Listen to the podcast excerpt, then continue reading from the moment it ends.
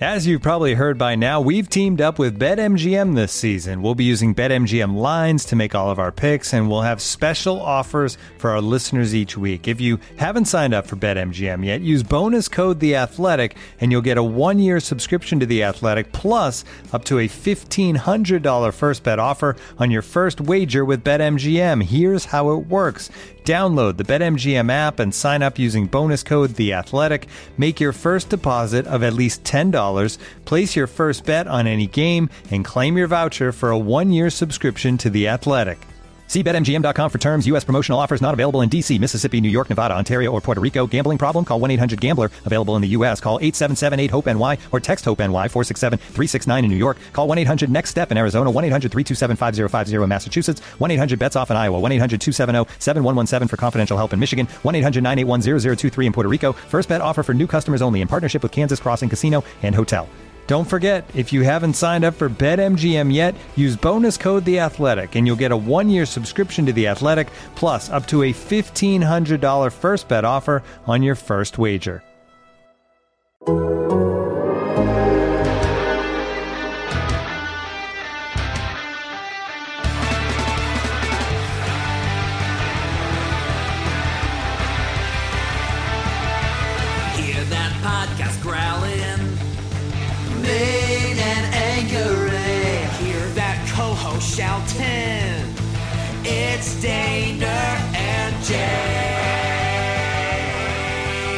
Today's episode of Hear That Podcast Ground is presented by Visa Network. Working for everyone, Paul Dehner Jr. and Jay Morrison of The Athletic here working for you. Jay, how are we doing? Doing great. We made it. The first ever week 18 hmm. for us, for anybody. A lot of big questions this week, but none bigger than will Great Lakes Brewery still have Christmas ale on tap? That is an important one. That is an important one. We uh we'll to wait to we'll all wait to find out. You know, here's the thing though. They'll have other beers on tap. True. Then they'll probably have I actually ale. never had a Christmas ale during Christmas season, which is a rarity for me this year. Um, so it would be my one last chance at a saving grace. Because normally, normally the Cleveland thing happens, and I'm like, I'm, I do, it's, I'm almost done. I'm like, I can't do the Christmas sale anymore. Like that was, that was enough. But there were so many other good ones. Fifty West had had Christmas cookie going on. Taft's Santa's Bribe is really good. Uh, had the, got the OU Oh Yeah beer the hot nut. I got got my hands on some. It's very good.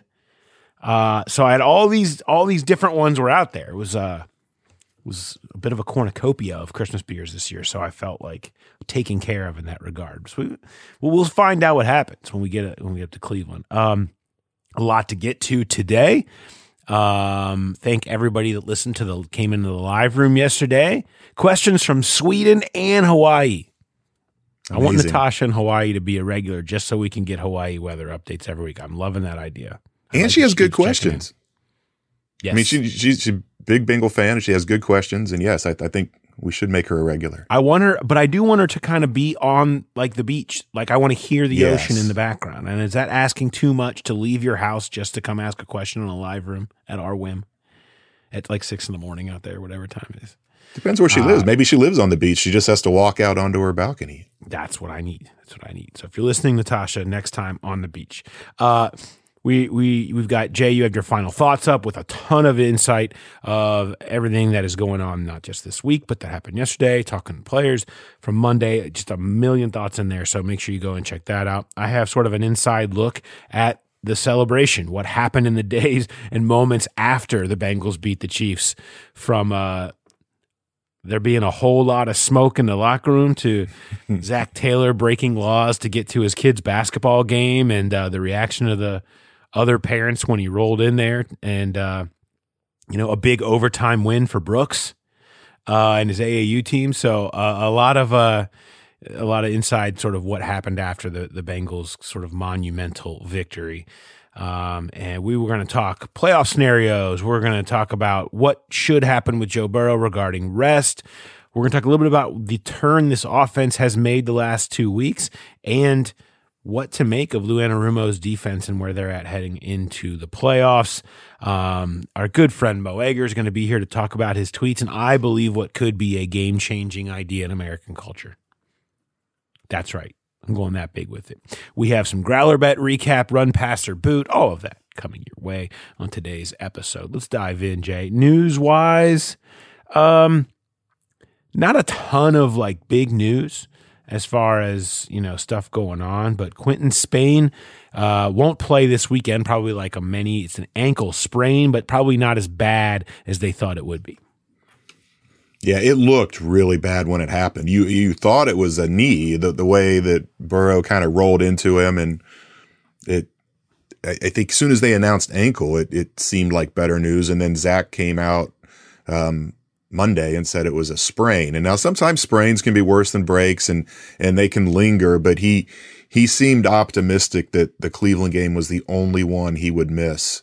So um, surprisingly, Jackson Carman, as far as the PFF grade, played pretty well in in Spain's stead. But that that's still if if if Spain can't go for the playoffs, and we kind of talked about this on the live room, it's it creates a it creates a dilemma because do, do you throw Jackson Carman in there as a rookie in a playoff game? Do you go Xavier Su'a-Filo, pull him off of IR finally? Fortunately, it looks like they're not going to have to make that decision, but we'll we'll st- still see how it goes with Spain over the next couple weeks yeah, I don't know. I still, I you know, Riley Reiff was just was optimistic with an ankle sprain Yeah. too, and he's out for you know the season. So uh, I, I I still wait and see on that that kind of stuff. I don't I don't know how much we can really know for sure off of those early diagnoses. Um, so uh, Evan McPherson, you know, we mentioned people asked about it. Uh, he it, Burrow mentioned he was going through some stuff and happy that he made that. We talked to Evan yesterday, who didn't want to get into the details, but said it's nothing serious, um, something he's going to get fixed and will be fine. He'd be fine to kick, and there seems to be no issue going on there. But whatever it was was something, um, something he says is minor, but uh, there was really he didn't want to get into specifics. Zac Taylor mentioned he said maybe tightness, if anything, but he, he hadn't really heard. It's not like he hadn't really even heard much of there being an issue with Evan. I mean, it was noticeable that he's he was in the top ten in touchbacks this year on kickoffs, and he only had one touchback. Now he did put a second one in two yards deep in the end zone. It got run out, but he he, he did not have the length on his kickoffs, and it, it almost cost him. I mean, the, the one that he only got to the eleven got returned eighty nine yards for a touchdown. The Chiefs, By- Byron Pringle, third in the league in kick returns. You would think, let's not give that guy an opportunity, and it it was almost as if they weren't trying to give an opportunity. Just McPherson couldn't get the ball deep enough. And fortunately, they got the flag. Um, and, and that kickoff return for a touchdown right before halftime was overturned. And that, that would have been a game changer. But yeah, you just, I, I think the fact that Burrow even mentioned it, um, unprovoked on the post game show kind of leads you to believe that yes, it is something minor. If it was, if it was more serious, I think he would have kept it to himself. Yeah, so I mean, McPherson says it's no big deal. So for now, we have to kind of take him at his word. We'll see if he shows up on an injury report with anything uh, this week specifically. But you know, we'll, we'll, we'll let's see that play out. Outside of that, not a ton of specific news. The news revolves around okay, well, what's at play now? Uh, you had the Steelers in Ben's potentially final home game, likely final home game, uh, beating the Browns last night. It doesn't look like Baker's going to play. If you read Zac Jackson's story up from the game last night, he said after the game, after being sacked, what, nine times? Did end up Yes. nine? At, at one point, he had 11 completions and nine sacks. Yeah.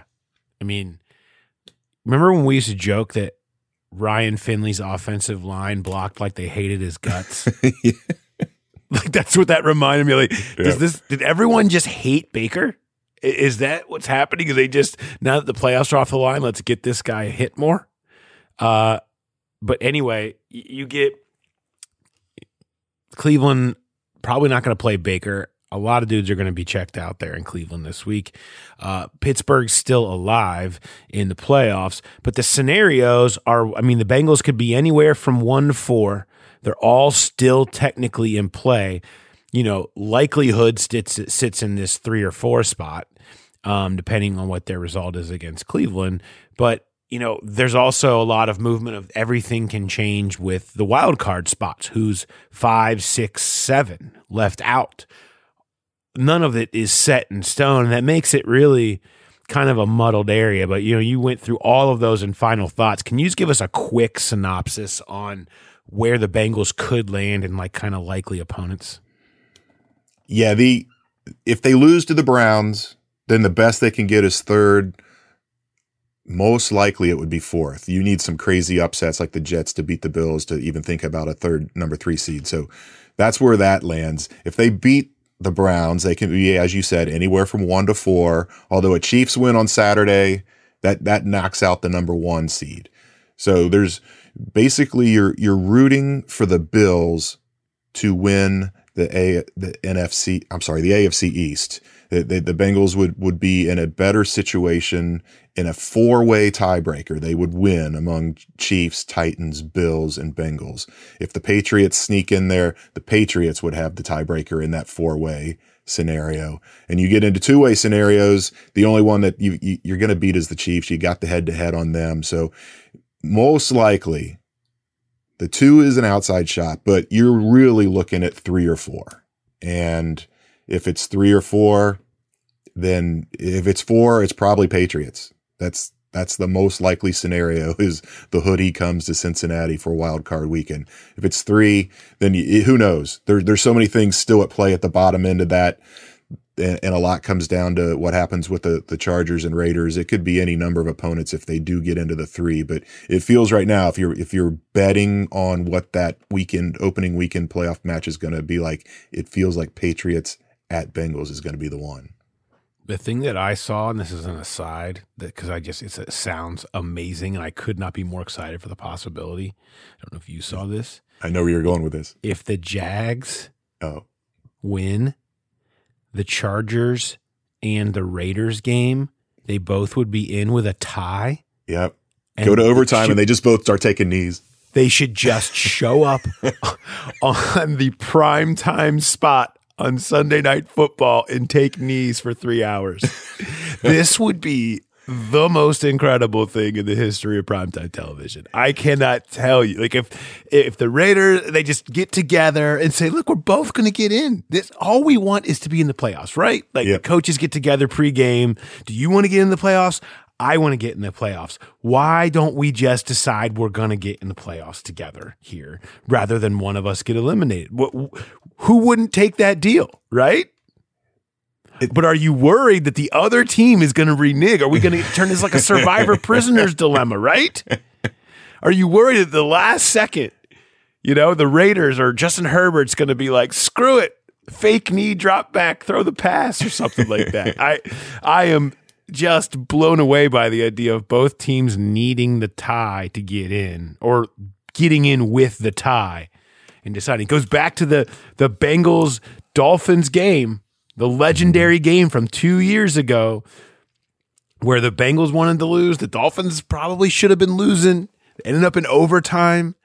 Said the best thing the Dolphins should have done when they drove down was gone all the way down there, lined up for the game winning kick at the last seconds of overtime, and let the time run off. Then snap it and kick the field goal to show that A, they could have won, should have won, but chose But not to do so. I would just live for that scenarios. But I just I had to go down that aside because I love I just love the idea of both teams taking knees on the primetime game for three hours. There is a chance that it could come. I mean, th- not that they would do that, but it could come to that. The Colts have a history of losing in Jacksonville. I think I saw somewhere where it was like five of the last six years they have lost in Jacksonville. So don't rule it out. And and Bisaccia's not keeping his job, and Brandon Staley's not going to get fired. So maybe they maybe we could see a knee off. A knee off. I love it. But so so the idea of the hoodie, I mean, look, it does. It does come down to Miami and New England and and you know, if if New Eng- if New England were to win that game, they're gonna be the five seed. That's the that's the thing. And so you're you're ending up mm-hmm. if you win, you avoid the hoodie. You know, what is that? What is any of this worth? You know, what is the difference in any of it? And I think, you know, we talked a little bit about this yesterday, but what you want to look at is look, it doesn't matter. Do you want to do you want to face New England or do you want to face a Chargers team that's already beat you? Or do you want to there's there's pros there's just pros and cons to all of them. They're all about a whatever. It's not like there's some matchup you really want to avoid. The only thing that would really change the game would be if you could end up in that one seed and just the the lack of any real direct route to that. The the, the just tiny likelihood of it kind of almost says because Zac Taylor said yesterday when asked about it, I don't know that it's something you want to be waiting and making final calls on Saturday. Mm. You know what that reminds me of? Bengals fans that go back would remember. In 09, when nobody knew all week going into that last game, like what is going to happen? Was it in the 09 37 and nothing Yes. Jets? Yep. And nobody knew all week if they were playing or not playing. There was like, and also the last, and just everybody just showed up and just didn't know what to do. And afterwards was like, yeah, this was just too weird. and that was fine. But you want to just have a plan and kind of execute it. And if your plan is to sit down Joe Burrow, and I feel like judging by the comments and kind of what you when you look at the situation, kind of what we're kind of getting the feeling on, I I don't think Burrow plays. No, I don't either. It, it especially now that you know Baker's not going to play. It doesn't look like, and that you saw what Brandon Allen did last year, and, and maybe it's not a bad idea to get him some reps in, in case you know you need him at some point in the postseason. That's not what anybody wants to hear, but I think you have faith in in Brandon Allen. It's not like they're going to sit the entire starting offense. I just don't see that happening, but you, you have faith in Brandon Allen, and Burrow could use the rest. And it, it, it as you said, you you don't want to sit around and wait until Saturday to make that decision, and you just you have to assume it would be so crazy for maybe not for the Chiefs to lose in Denver because it's a road game and and Denver always plays the Chiefs pretty tough. But then you, you would also need the Titans to lose at Houston. I mean, what are the chances of that? So you you Houston have just to. beat the Chargers. I know, but that that this is different. This is a division game. Titans have the number one seed on the line. Um, they're playing pretty well right now. I just and the fact that it's two game, you need two kind of crazy upsets to even keep you in the picture there. It just makes more sense to kind of put the plan down that you're going to go with Brandon Allen, you're going to rest Joe Burrow, and if it comes that you need that you do have a chance to get the one seed, I think you feel pretty comfortable with Brandon Allen in there. I mean, not as much as you would with Joe Burrow, but Brandon Allen showed last year he can win games, and this team is better than last year's team was. Brandon Allen, Samaje Perine have won you a game before. Maybe, and, and honestly, what the level of intensity of Bengals Browns from the Browns side will be about the same level as what you were getting from the Houston side last year too, when uh, Brandon Allen and Samaje Perine won you a game late in the season. And I, I think that's really where it starts. Give Joe Mixon, who's taken a million carries this year, Joe Burrow, get you know a, a couple of guys that you've had that have really been fighting Hendrickson with his back. Gi- give a few of these guys an extra week off. It, and again, it's not everybody. It's it's an inactive list. It's an inactive list worth, right? Yeah. Because people have to play at some point, and you do want to keep uh, most guys still going. There's nothing you just number nine has been through so much to get through this damn thing that I think you I think the focus now should just be on healthy healthy Joe Burrow for the playoffs first and foremost and and I think that's where it lands. All right, let's take a second and switch gears here and hear from a sponsor.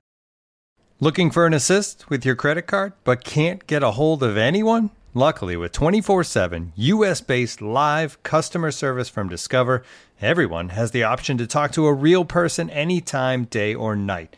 Yep, you heard that right. You can talk to a real human in customer service at any time. Sounds like a real game changer if you ask us. Make the right call and get the service you deserve with Discover. Limitations apply. See terms at discover.com/slash credit card. And now, two pigeons bemoaning the fact you can stream DirecTV satellite free. You see this? A family watching baseball on DirecTV with no satellite dish in sight. Let's heckle them. You call that changing the channel? Choke up on the remote, buddy. I hope getting all these games on DirecTV makes up for your mother not pre-chewing your sunflower seeds. DirecTV has the most MLB games. Visit DirecTV.com. Claim based on total games offered on national and regional sports networks with choice package or higher. Availability of RSNs varies by zip code and package. High-speed internet service required. Terms and restrictions apply. What we've seen over the last two weeks has been obvious.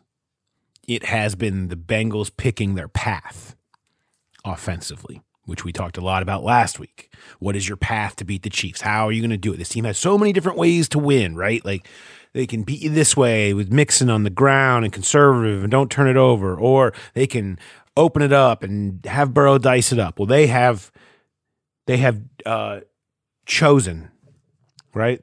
They they have chosen their competitor. They are choosing. We will fight with Joe Burrow, and we will air it out, and w- we will be pass heavy on early downs, early and often. And that's you know I I think that's where they always wanted it to end up this year, but you had to get through the year. Hmm. You you had to get through 17 games with a guy who didn't know where his knee was when he took the first snap against Minnesota. And as the year went on, you were still dealing with his mobility, trying to really truly get that pocket presence back. And I think, you know, you look at what happened against San Francisco in the fourth quarter and in overtime, and Burrow talked about it afterwards. I really felt like I had my pocket presence back. And we've seen the way he has used his legs to create extra first downs and work the pocket more. It was the old Joe Burrow, and he talked about that.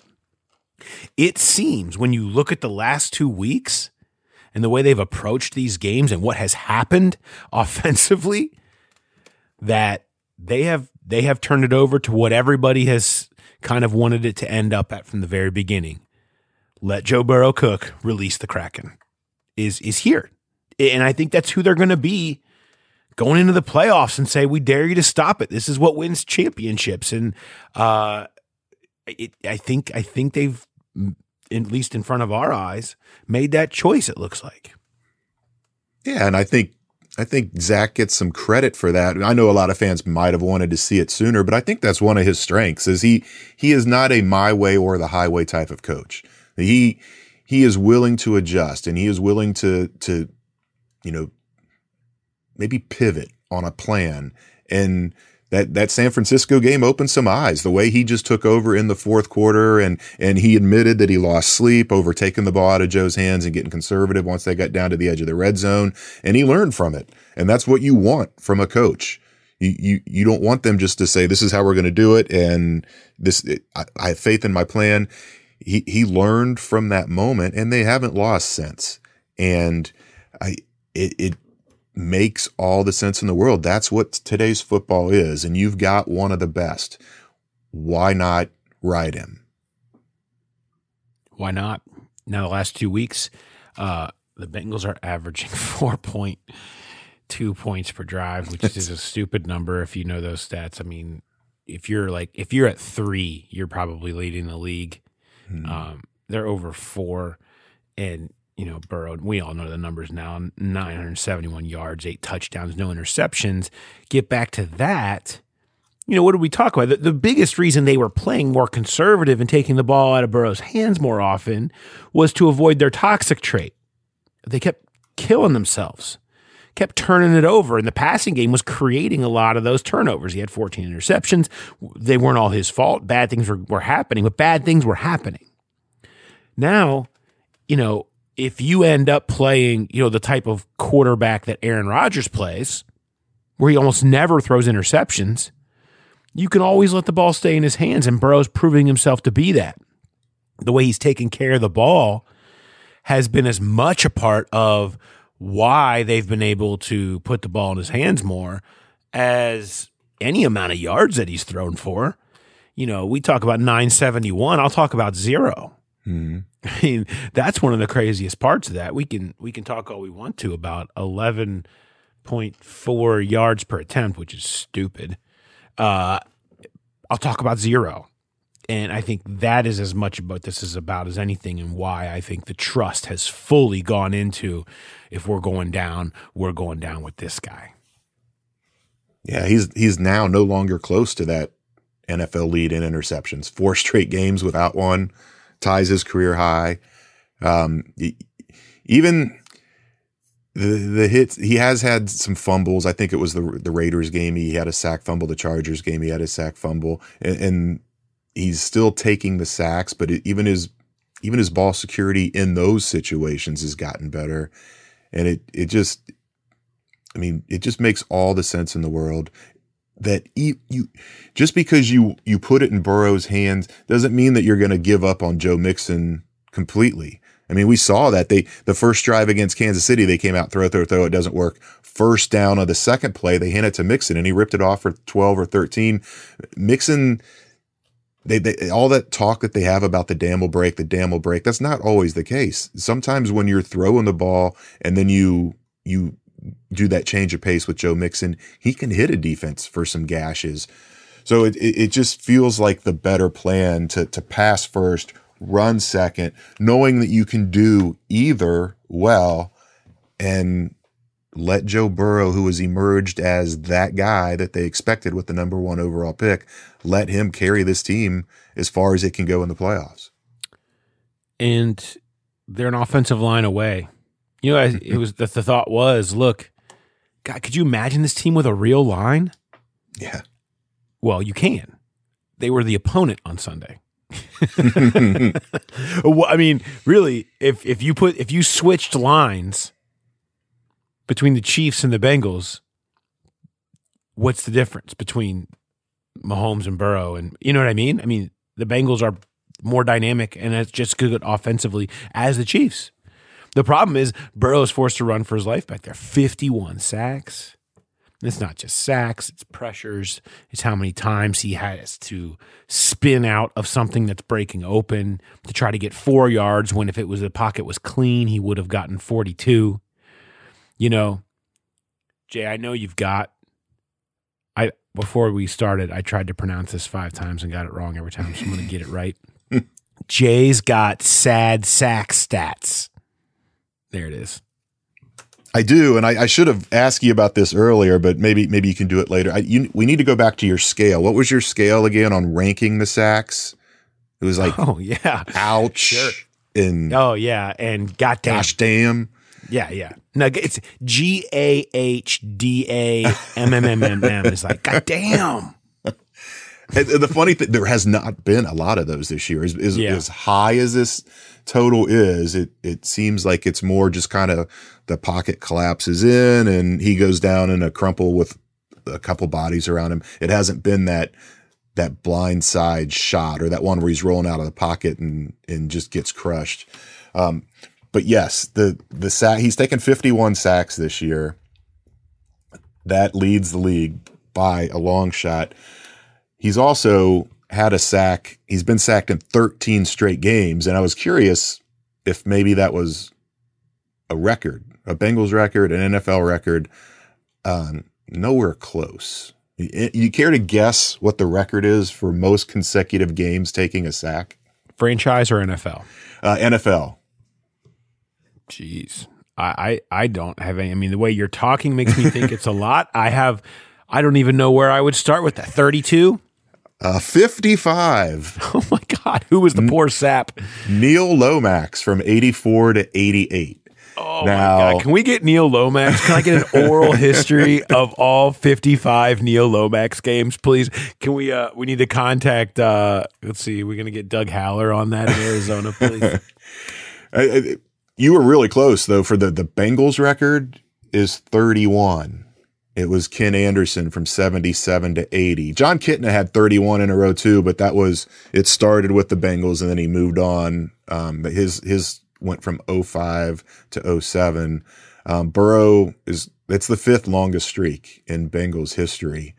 Um, his 13 right now. And the, the crazy thing is the only game this year he doesn't, he did not get sacked was at Pittsburgh and they snapped the Steelers streak of consecutive games with a sack.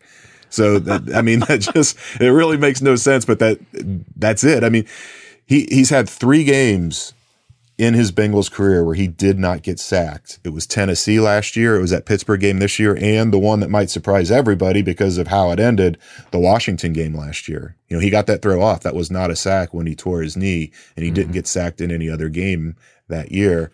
But um, I, I looked it up to see where his sack total for the first 26 games of his career, where that ranks. And this might, this number might give some PSTD to some Bengals fans because he has 83 sacks in his first 26 games. That is one more than one David Klingler. Oh my. Now, Burrows had 1,007 dropbacks. Klingler had 753, but still, you the Klingler's kind of the poster boy for a a great quarterback ruined by a bad line with all the hits, and Burrow's taken one more sack than Klingler did in, in his first 26 games. That 83, however, is nowhere near the NFL record, and this it's a little skewed. But Randall Cunningham got sacked 110 times in his first 26 games, but that's because he was a running core. He only had 557 dropbacks. They they counted rushes for no for a loss of yardage as sacks back then. The the true record holder, and maybe he plays into this too. Jake Plummer was a running quarterback. He had 101. So still Burrow way way behind those guys, but still 83 sacks in his first 26 games is a lot of punishment, and he's still playing as great as he is. You know, imagine what it could be if you had a real line. Here's mm-hmm. this. I'll just drop into some PFF uh, splits. It, this year, he has been pressured on 33.3% of all dropbacks. um, a total of 395 clean dropbacks, 197 under pressure dropbacks. His grade when kept clean is 95.9. His grade under pressure 63.4. I mean, it, that's not, you know, a secret that quarterbacks play better when kept clean, but 95.9 when kept clean. It's not and and he makes you know he has a ton of big time throws when he's under pressure, and, and, and that's part of his magic mm. is his ability to keep you out of that. But flip that from thirty three percent to twenty three percent. Give him ten percent more snaps over the course of a season. An extra hundred plays, or not hundred plays. I guess it would be less when you think, it throws. You know, an extra 50, 30, whatever plays over the course of a season that go from 68 grade to 95 grade, which is just from competent pass protection. And imagine how different things even look for his total numbers and how dynamic the offense can be. I mean, for every 10 to 15 clean dropbacks, that's how many times that Chase or Tee or Tyler Boyd are able to run those longer developing routes, are able to shake coverage, and we've seen what's happened there. You know, it's scary. That's why when people talk about the window opening and the sustainability, it is there. This team should be able to fix this offensive line this offseason. It's the last box remaining on the offense. There's no reason they shouldn't be able to do it.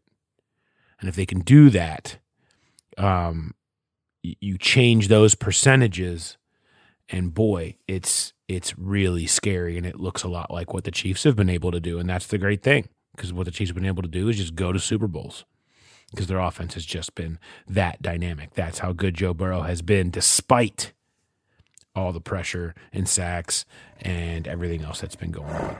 All right, let's just take a quick break. With threats to our nation waiting around every corner, adaptability is more important than ever. When conditions change without notice, quick strategic thinking is crucial. And with obstacles consistently impending, determination is essential in overcoming them. It's this willingness, decisiveness, and resilience that sets Marines apart. With our fighting spirit, we don't just fight battles, we win them. Marines are the constant our nation counts on to fight the unknown. And through adaptable problem solving, we do just that. Learn more at marines.com. Look, Bumble knows you're exhausted by dating. All the must not take yourself too seriously and 6 1 since that matters. And what do I even say other than hey? well, that's why they're introducing an all new Bumble with exciting features to make compatibility easier, starting the chat better, and dating safer. They've changed, so you don't have to. Download the new Bumble now. One more shift gears before we get to Mo. I do. We do want to talk about the defense and Lou Anarumo, Hmm. who we talked to on Monday. Jay, we mentioned this the other day. I mean, three points allowed in the second half. Now, granted, only on a few possessions, um, thanks to the way that they handled uh, that last six minutes. But you know, three points allowed in the second half after giving up 28. An incredible turnaround. People scream about coordinators that don't make adjustments all the time, and the adjustments made a difference here. And you got to credit Lou Anarumo and this defense for not just making adjustments in game plan, but really making some big plays and big calls in critical moments. Yeah, and and the the play, the play before halftime, I, I, we're going to focus right now on that second half what they did, but that that play by Vonn Bell to punch the ball free of Tyreek Hill, you know, the underrated play of the game. That's that's a total game changer if if they're down there at the five or wherever that was, the ten, and, and going down right before halftime. But what they did in the second half, I mean, it it felt like they were going to get blown out early in that game and then they come back and only give up three points in the second half. And I, I went and I looked to see where that Chiefs second half performance ranked for the year. And there's there's four numbers that kind of stood out to me. The number of plays they ran, just 22. Number of yards they had in the second half, just 122. Three points, obviously, and the first downs. They had seven first downs in the second half. The plays was their lowest of the year. The yards, second lowest. Points, tied for second lowest. First downs, tied for third lowest.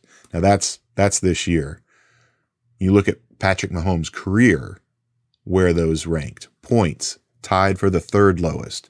Plays, tied for the fourth lowest. First downs, tied for the eighth lowest.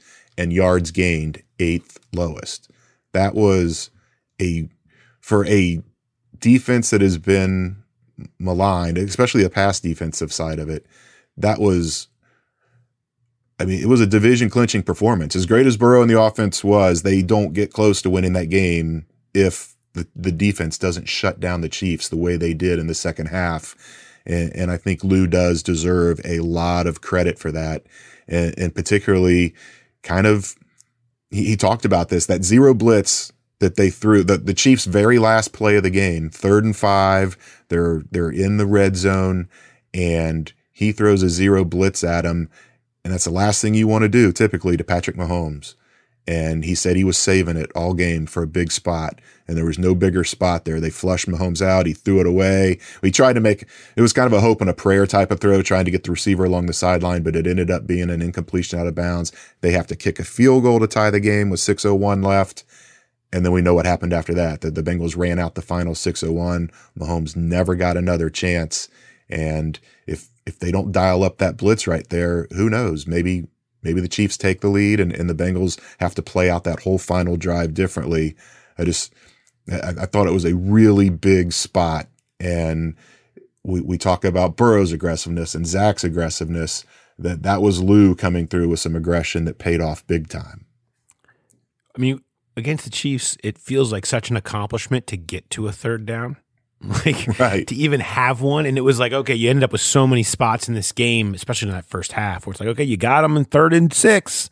Right. And it's just inevitably a complete easy completion to mm-hmm. Kelce or Hill or something like that. And they just their drives just go down and and they eventually hit one on you. And then the second half, it was kind of the same way. It was like they converted some third downs, and then they get to that one. You know, wow, massive play here, third, and you got them to a third down in the red zone, like game defining play. And to have that, he said he, you know, he knew exactly on second down he was going to do that if he got to the third down here. And the fact that he did, I remember specifically watching because I called out before the play, like Kelce here, because he ended up sitting in a one on one. And it was a man, it is a perfect spot. You hadn't heard a lot of Kelce. They love him in the red zone. They had him in an advantageous matchup. And I just watched Kelce. I didn't even watch Mahomes. I remember thinking, what the hell happened? Kelce ran open like you thought he would. Like it's, it was exactly what you thought it would be. And when looked up, watched the replay, Lou won that one you know and you need you need your coach to win you one you need your players to win you one you need your quarterback to win you a bunch. It's how you got to find some way just that and special teams to win you something to beat the chiefs and that's how they did it. And it turned into a because of all that turned into a special day. And you know it's sort of like when we talked about what how are teams that win championships in this league recently constituted right? It's it's elite offenses and points per drive top eight in points per drive. Elite offenses and defenses don't have to be great, but for the most part, they got to be okay. They, you know, usually rank somewhere in the middle. If they're if they're really good, then that can be the difference between winning a Super Bowl and not. But to get to the Super Bowl, to be really make playoff runs, you just got to be okay. You got to be able to make a few plays. And that's kind of what the Bengals are right now. I mean, that's what Lou Anarumo and this defense is, is they have their moments where they don't look great. They have their moments where they get thrown on. They have their moments where they make some some mistakes, but they are good enough to make enough plays to to allow the offense to, to win you games when it plays like Burrow's playing right now. And I think that's the very that's the best thing you can think about when you think about where this team is at entering the postseason. And thinking about the postseason and how big that win was is a reason to think about, hey, let's bring in Mo Egger. Let's see. Let's let's let's see his thoughts on Sunday's massive win and more, and maybe something that will change American culture forever. Mo, how's it going? I am doing great, guys. How are you? Great. Doing great. Jay, do you have some stats? Did did Mo rebound from a couple of down weeks over the holidays where he decided to spend more time with his family than with his Twitter family? Uh, no, he, he's still down in that uh, bottom range. He had 55 this week. Oh, really? I thought I, I thought I, wow, really? Yeah. This is disappointing. I, I thought I came up big because I, I felt like if you went to Dallas, you had to send tweets about being in Dallas. So I fulfilled that obligation. I sent a couple during the Cotton Bowl. I sent a couple during the Bengals game. I sent a Happy New Year's tweet. I mean, r- really, I, am low. You're just you're you're just you're really sluggish through the holidays. That's all it is. You're like a lot of us, you know. Right. You're just you're new just year, new me, down. new Twitter feed. oh, here we go. yeah, a lot of people make New Year's resolutions to spend less time on Twitter on social yes. media. You're like, I need more. I got to get my numbers up. right. I'm looking forward sure to the first and right. ten, Mixon for two. Yeah, just to, just just play by play of the entire Bengals game in all caps, of course. Uh, all right, I've got a few good ones for you. One Bengals related, another one that is amongst your Dallas tweets that I found very enjoyable. Uh, I'll start with one, and I'm going to give you a chance. I'm just going to go ahead and give you a chance to pat yourself on the back. We don't always get, we only get credit and called out by old takes exposed for our bad tweets. Where's good takes exposed? Like that's what we need. Yes, you, exactly. I'm going to be good takes exposed for you. You said patting your own self on the back at 4:15 p.m. on January 2nd, just as someone said this morning on 102.7 WEBN 3431. Good guys won't say McPherson at the gun, but I want to. We'll try to process those last few minutes some other time. For now, I'm having fun. Still selling shirts, Mo. I see you. Still selling shirts. Absolutely. You know, I mean, a lot of people got gift cards for Christmas, so go buy a shirt at cincyshirts.com.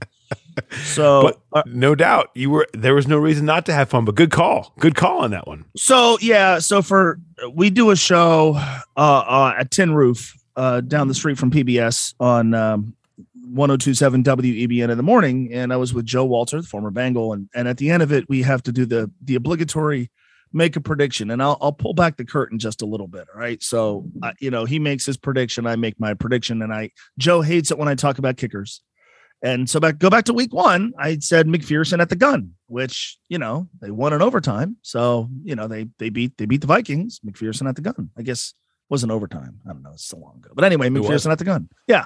So uh, I said 34 31, good guys. I'm not going to say McPherson at the gun because you'll get mad at me, but that's what I think is going to happen.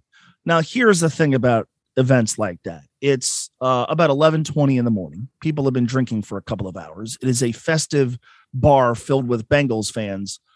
Even if you don't think the home team is going to win, your prediction in that moment is going to be that the home team is going to win.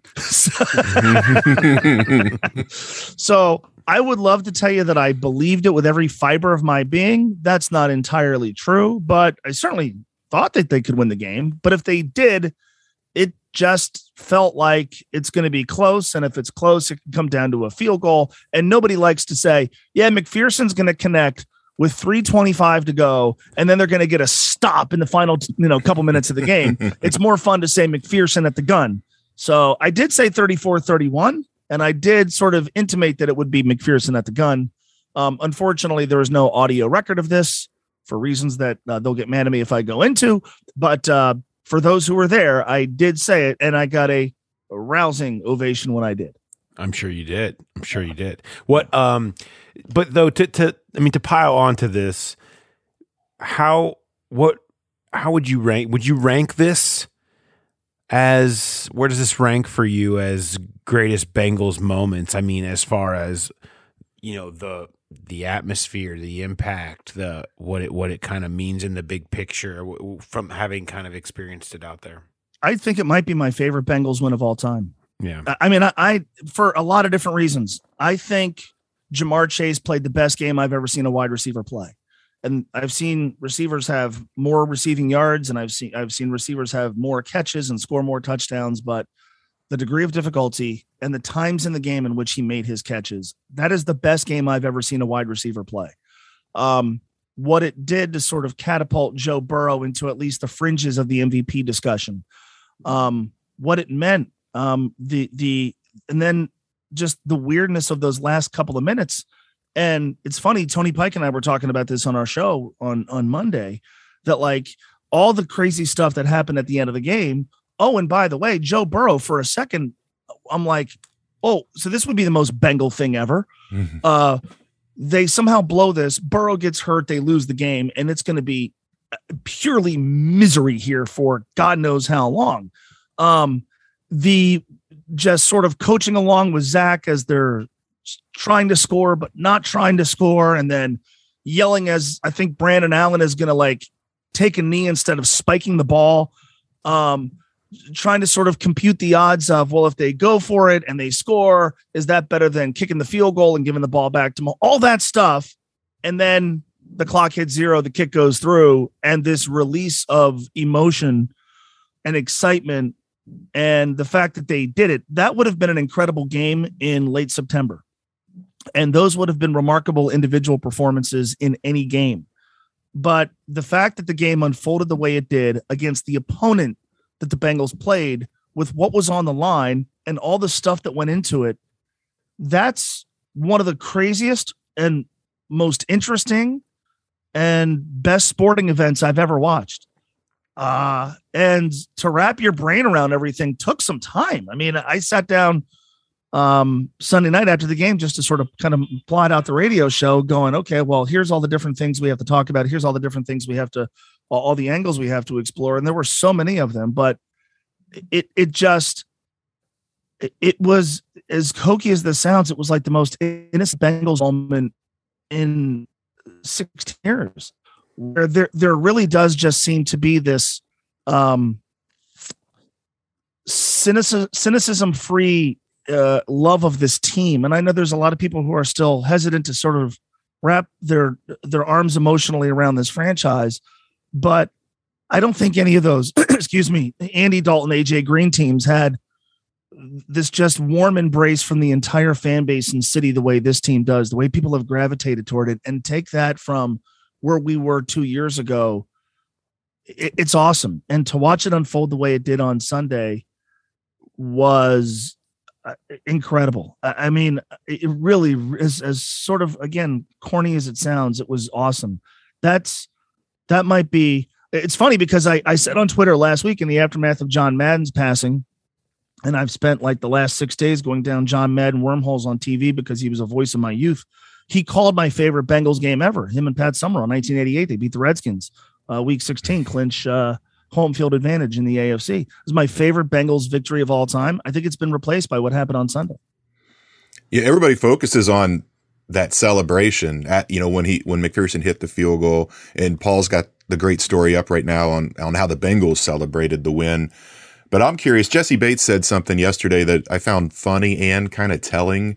That he basically thanked the fans for not booing when it was four, when it was fourteen nothing. I, Yeah. I, I mean, what was the mood in the stadium at that time? Was was it kind of a resignation that yep, this is what we thought was going to happen, or what did it feel like there was still belief? So, full disclosure, I was not at the game. Uh, Okay. So, and for me, it was I'd gone to Dallas. We got in Saturday night, had to work Saturday night because of basketball. Uh, the the guy that I go to games with was not going to be able to go, and so we gave our tickets away. And um, there's a part of me that really regrets that. Um, there's a part of me that uh, re- doesn't regret not having to thaw out. But I, I watching it on TV at home, I, I badly wanted to be there. But what I can tell you is this: among my circle of friends, when it was 14 to nothing, the texts were not fun. uh, and and and you know, I mean, go back early in the game, and in fact, leading up to the Cotton Bowl, I think I told people what I'm really worried about is Alabama's up 14 nothing. The Bearcats have had the ball twice; they haven't done anything with it, and this gets out of control early.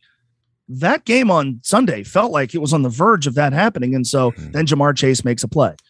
Um, so I, I can't speak to really what the mood was like in the stadium, but just f- for me watching at home and talking with the people that I usually talk about the Bengals with and and go to games with and watch games with, um, there was a, sense of yep, this in, early in the game, yep, this is what happens. Yep, this is what happens with the Bengals and and sort of a lifetime of build up and then the the rug being pulled out from underneath is sort of leads you, I guess, to to feeling that way. But um, it, when when the game ended the way it did, I I badly wish I had had had been there. But watching it all unfold the way it did was really cool. Well, the one, you know, the thing that I discussed a little bit yesterday on the live room Q and A, and I just think is really important for the state of this franchise beyond just playing football on the field was really, you know, they could only, as an organization, as a front office, as Elizabeth Blackburn, go so far. That you know, you could only do so much. You, Ring of Honor, new uniforms, uh, ruler of the jungle, game day, social media. Mm-hmm. That could only go so far. They knew that they could just try to get it to the point where if the team was good, it would all come together as a full product. But they would always be a joke. They would always be disconnected from the city. They would never truly get everybody back. It would never really feel like the mid 2000s here unless the team had a game like this that made it feel like the mid 2000s and and 03 Kansas City that people still talk about the mm-hmm. 05 team that people still talk about. Those things had to happen to make what they did before matter. And Sunday they had done it a little bit and they had made this team you mentioned likable a team that the city really embraces and puts their arms around. They had done that in spurts. But Sunday completed the circle. So I and and you can tell me if you think I'm wrong, judging by what you've you know heard as people have called in and you've done shows since then. But like, it feels like that, regardless of what happens in the playoffs. And I hate to even say that, considering the drought. But like, I feel like completed the circle of connecting team back to city again. Yeah, I, I I think I think they've won over a lot of holdovers. Um and I I've just I've sensed that in the last month and a half that they've won over some people who just weren't buying in or who frankly didn't care about uniforms and rings of honor and okay, go win football games. Um you know, the the thing about this that I I keep coming back to is and I, I know I said this about UC football this year is Joe Burrow and by extension this team have done something that just doesn't happen all that often. he's lived up to the hype, man. He's he's he's lived up to everything we thought he could be in the months leading up to the draft. When we were watching him play at LSU those last two games in the college football playoffs, um, when we knew the Bengals were going to have the number one pick, and we were drawn to obviously the way he was playing, but I think just equally as much his attitude, his confidence. It's an overused word, but his swagger, just how this guy just appeared to be the, the sort of dude who could just change a franchise almost overnight. And he has. He, he's he's done that. And and by the way, he's done that despite suffering a debilitating injury. Um that that to me has been the best part. That that to me has been you know, I think we all thought when they drafted Joe, well, okay, they're going to be better and they'll probably have years in which they matter. But this has happened so quickly and it's happened with um just such a a turnaround in terms of of the attitude of the team and the attitude that people have towards it and i think that's been a big part of it right? Because when they drafted him i mean i, I would still talk to people who are like ah oh, yeah whatever okay they'll they'll screw him up. Well they haven't. Or he'll come here and he's not going to be as good as advertised. I mean you know you got that a few weeks ago when justin herbert played well here. Oh see they oh boy i bet you wish they had herbert. Like not really. Um that to me has been that to me has been the best part. Um, and there have been a lot of best parts, I guess, but that to me has been something. Things don't live up to the hype the way this guy has. Things don't exceed expectations to the degree that this guy has.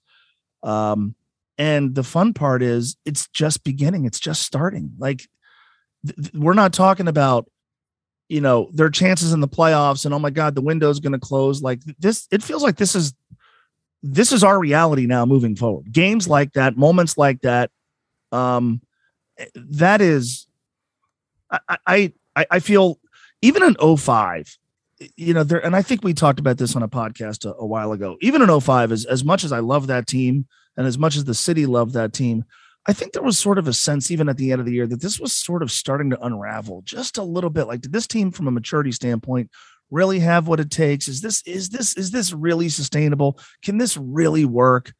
I don't think anybody has a question about that right now. They're they're to you know encounter obstacles, and it's you know at some point they're going to have to pay a bunch of these dudes and have to make some tough roster decisions. And they've been lucky because of health and.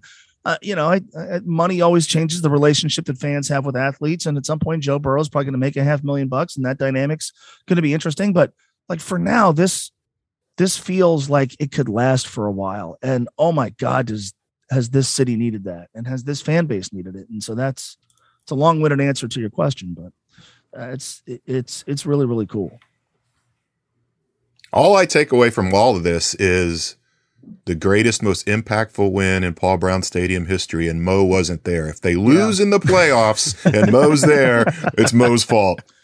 So for all the ones you've been there for, for you were you were the king of the litmus test of true mm-hmm. Bengal fandom, but you weren't you weren't there for that. So I do have one more for you that I do it, want to pull out. That, before. It, it, was that, or maybe a divorce. And having yeah. gone through that once. yep. Uh, I'll say this. Um, I got one more for you, and I want to get you mm-hmm. out of just because I th- I think you I think you might have started something that needs to become um, a part of American culture, and that is okay. this tweet.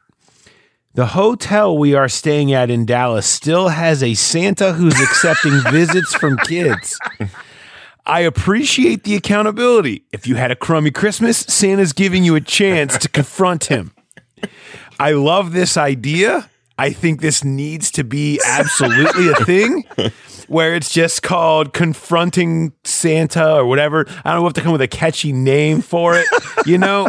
but it's just he sits in the mall and it's just it's like an airing of the grievances. It's sort of like a festivus. You show up, you yell at Santa a little bit. Is anything more American today than today's America than than yelling at Santa for things not going the way you wanted them to? Well, you know, we're all we all love accountability, right? Like, and and that's that's sort of a part of like what I do. Like, God, you do something, and then you know your audience is going to call you out for it. You guys like accountable athletes, right? If a guy has a big game, he's going to talk. Well, if a guy has a, a, crappy game, you want him to make himself available, right? So accountability is big. So I'm I'm at this hotel, this ginormous hotel where they have this huge Christmas village a couple of days after Christmas, and I'm I'm walking through it, just sort of getting the lay of the land, and I see a sign for Santa visits and it's like Santa visits from like nine to six or something, and I'm like, well, oh, well, what do you what do you say to him, right? Like, and so then I'm I'm thinking, well, this is a great opportunity. If you didn't get what you were looking for, now you can sit on Santa's lap and call him out, right? Yeah. And so, like, out. you know, just hey, and if you're a parent, you can just shove him off on Santa and go, "Ah, ask him, see what happened. Maybe we weren't so good this year. Who knows? You know, the supply chain. Then maybe the Santa can explain how that's working right now. I love the accountability, and I want this to be a thing moving forward. Where if you had a crummy Christmas, Santa's now got to sit there and answer some tough questions. And look, as a kid, you might get some tough answers. Look, the reality is this, kid. Okay, in June you were awful, and I didn't forget. You might have been really good in, in December, but you had a crappy summer. You were very good. Didn't listen parents, or hey, remember Mark last when you got a couple of C's? Yeah, that's not going to cut it. We need to do better. Like this is a great opportunity for the kid. It's a great opportunity for the parents, and ultimately, it shows a degree of accountability from Santa that I think is is long overdue. I really like the idea of Santa with like a series of graphs s- s- highlighting supply, the, like where the supply chain is having issues between Yeah. the North Pole and like how his Christmas magic is sort of kind of rendered useless against this particular issue here in like, you know, the, the this region of Iceland or something like that. Like I really like the idea of there being many graphs I- I involved. Every envision- kid shows up. I envision like a Gary Barta because I would watch the college football playoff rankings every Tuesday, and then the panelists would always have issues with it, and then this dude would have to come out and they would just like lob insults at him and throw questions at him. I kind of like that idea of all right, here's Santa, here's a bunch of kids who didn't get what they want, and now they're just like firing away at Santa, and he's got to answer for it. And you might not like the answers you're going to get, but at least he's got to provide some answers. I am 100% here for this. This needs to be a new Christmas tradition. A couple of days after Christmas, Santa makes himself available, right? If Zac Taylor- available. If, if it didn't work out late in the game on Sunday, where now they screw it up and the Chiefs win the game, Zac Taylor's got to answer questions from you guys, right? Well, here's what I was yeah, thinking. I mean, look. here's why look, it went Santa, wrong. You, you made an audible over Europe, and uh, Right. and and all next thing you know, all of Russia goes without gifts. Or, yeah, kids hey. are waking up without gifts because you decided that there was too much cloud cover, and you didn't think you could get through it. I mean, what what what went into that decision? you sit there, hey Santa, three weeks ago, I showed up at Bass Pro Shop or the, the mall or whatever, and I sat on your lap and I said, I want this and this, and I got neither. What gives? And now Santa's got to tell you. I, I think this is, I appreciate I love Santa doing that this year. I love it. Santa accountability holiday. That's what that's what we all need. If you if you're listening to this and you could think of a good name, a nice catchy name for this holiday, send it to us and we'll ruminate over it and maybe we'll have the uh, the name for it because if I think we get a good name, this could really I catch just, you on. know- nothing just feels more at the core of American culture than th- right now than what that would be. And I think we might I think you might have stumbled into something. I think it's just a post holiday availability. I mean, that's that's what it is, right? Love it. All right, Mo. Uh, we will uh, we will have you back uh, next week, and we'll be talking about the playoffs. The playoffs. Yes, I can't wait. And and and my 400 tweets I'm going to send this week. It's going to be awesome. get back, get back in business. Don't go. Thanks, Mo. I, I got to count these.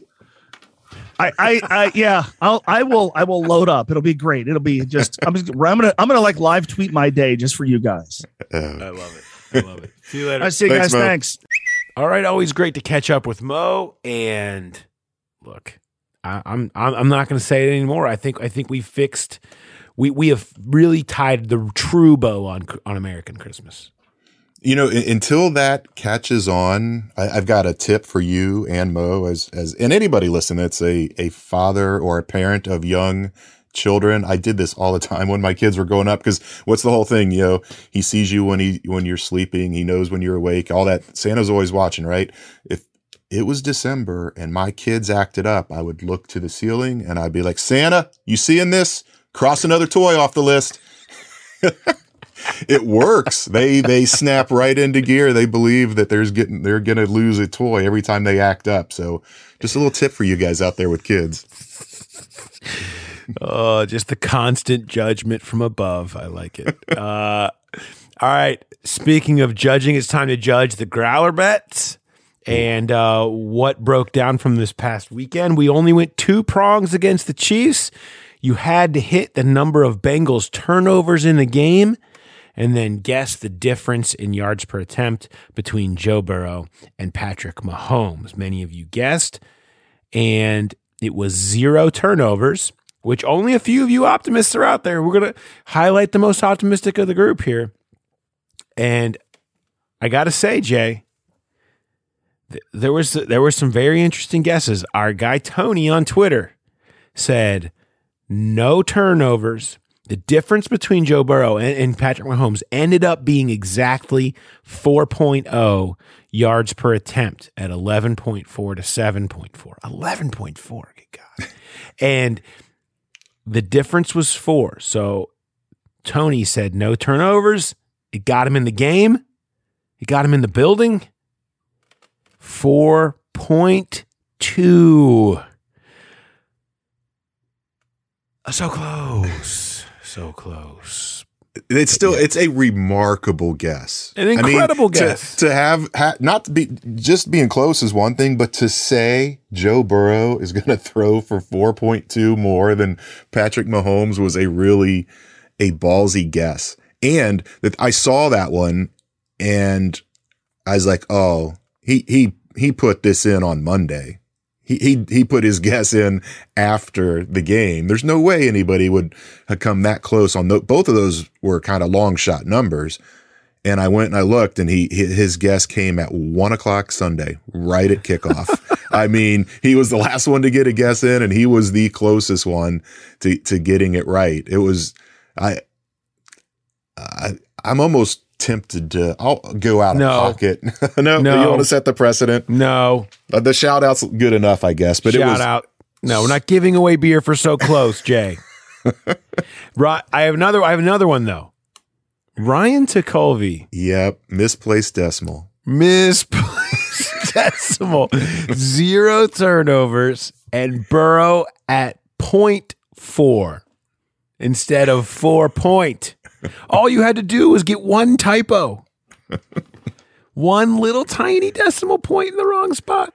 And it could have been yours instead. So close. Which we are not setting any kind of ridiculous. What a terrible way to start the new year. The idea we're just going to give away beer. It's so close. Having a thought like that. Not just any so close, but that one was particularly impressive. But the, the the more important thing here is I could have clinched the Growler Bet title. Well, I don't know if we're gonna if we're gonna roll into the playoffs. I guess I could have clinched the regular season title. Um, however, you got it. We both said two turnovers, so that one was kind of a wash. But you had Burrow outperforming Mahomes by 1.3. I had Mahomes by 2.2. So you narrowed the gap. I was leading seven to five. It is now seven to six with a few ties in there. So one game left. You have a chance to draw even, or I can clinch it in Cleveland. Send it into the playoffs though. So we'll we'll Yes. see. Um, run past or boot. What's our run past or boot like from last week? So it was, this was your idea. And it was, what will the game result be? Will it be Bengals win, Bengals cover, or Bengals lose by nine or more? Um, we both booted win. So we, we, we both lost that one. I guess technically you get the win there because you, you ran with cover. I ran with a nine plus loss. So you were, you were more on track as far as that goes. But it was only the second time this year that we both booted the actual winning answer. How about that? That's that's how surprising it was. Um, so we're we're we're moving forward in that. I'm looking forward to potentially taking the Growler Bet Championship here, and I think um, we'll see. We'll we'll also have some fun stuff I think planned as we head into the playoffs to uh, potentially spice up uh, some of our action as we go forward. So keep an eye out for that.